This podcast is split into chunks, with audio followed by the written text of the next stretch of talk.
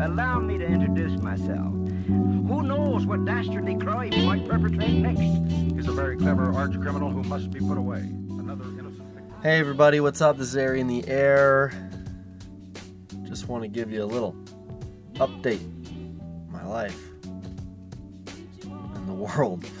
Uh, just got back from a great Memorial Day weekend at Cape Kiwanda, one of my favorite places to paraglide, the big sand dune in Oregon. It's where I learned to paraglide.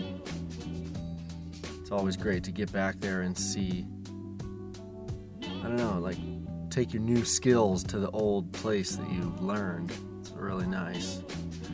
Uh, only almost died once by smacking into the sand doing a downwind 360 like an idiot.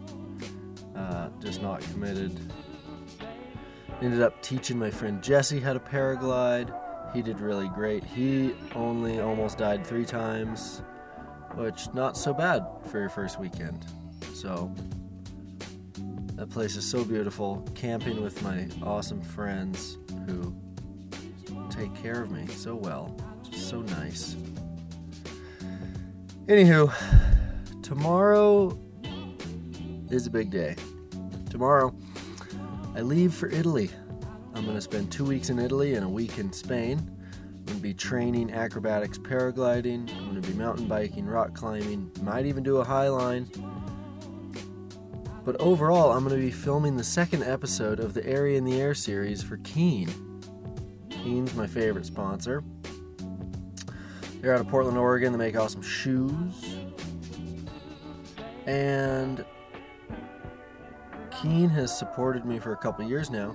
And last year, we went to China. And Keen flew Chris Hoyt out there and gave us some funding to make a film.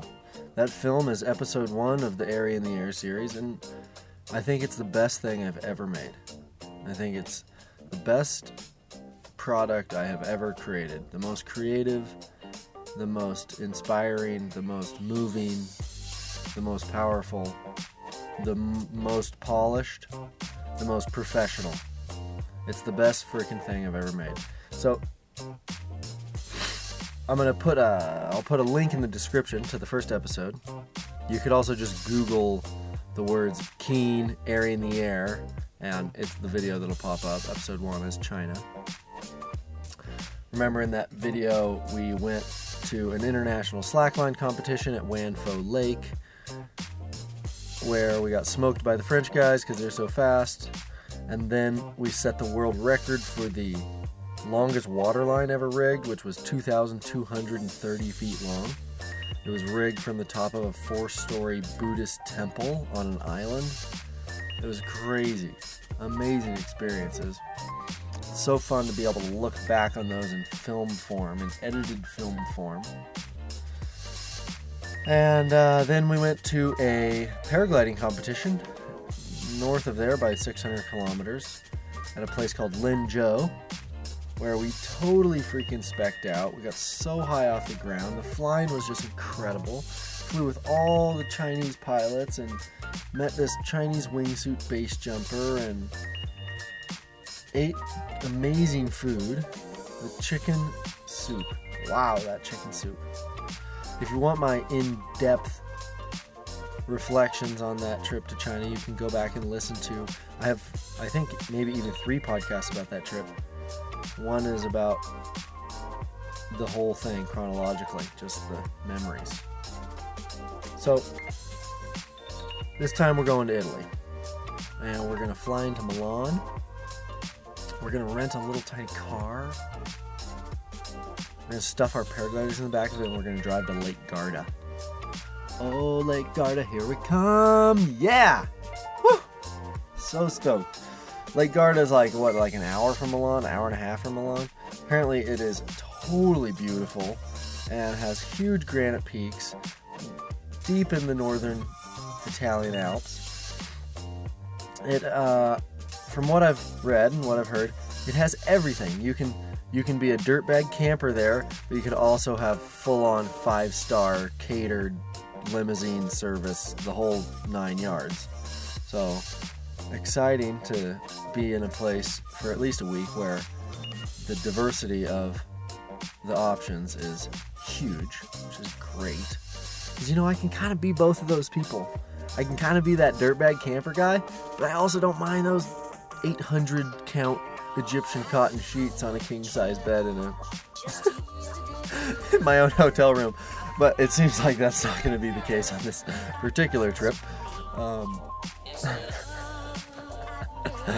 uh, so we're gonna if you watch the episode the china episode you'll see that we basically went and we filmed it documentary style and we we came back and i put this whole thing together and i edited and edited and edited and then i did an on-camera interview that i wrote and and that kind of like puts the whole story together right? Well on this one okay here's the here's the long version of the story.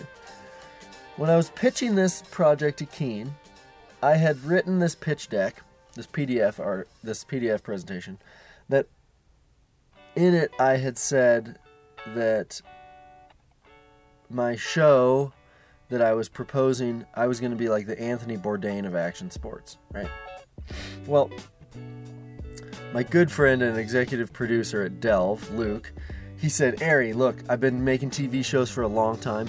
Everyone wants to be Anthony Bourdain. No one can do it. Don't say that. You got to take that out of there. I said, ah, yeah, you're right. I don't think I can be Anthony Bourdain. I take that out of there. So I take my my pitch, my finished PDF pitch, and I take my demo reel videos and I take it to Keen and I present to the creative department trying to pitch this project. And after the video rolls, the the VP of marketing or the, the VP of creative looks around. He says, Dude, you're the Anthony Bourdain of action sports. I just fucking almost died right there. so funny. and I don't know, I guess that was like a that was like a lesson in a lesson in a couple things. I feel like one lesson was swallowing my own pill and aiming really high and making claims that it seems like I can back up. Maybe I am the show. Maybe I am the Anthony Bourdain of action sports.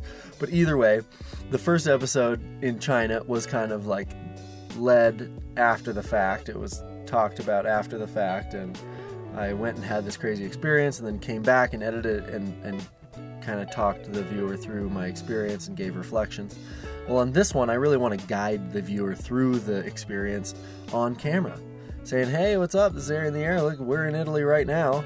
Today, we are going to ride our mountain bikes down this huge hill, and we are going to crash into that tiny village with our mouths via pasta and wine."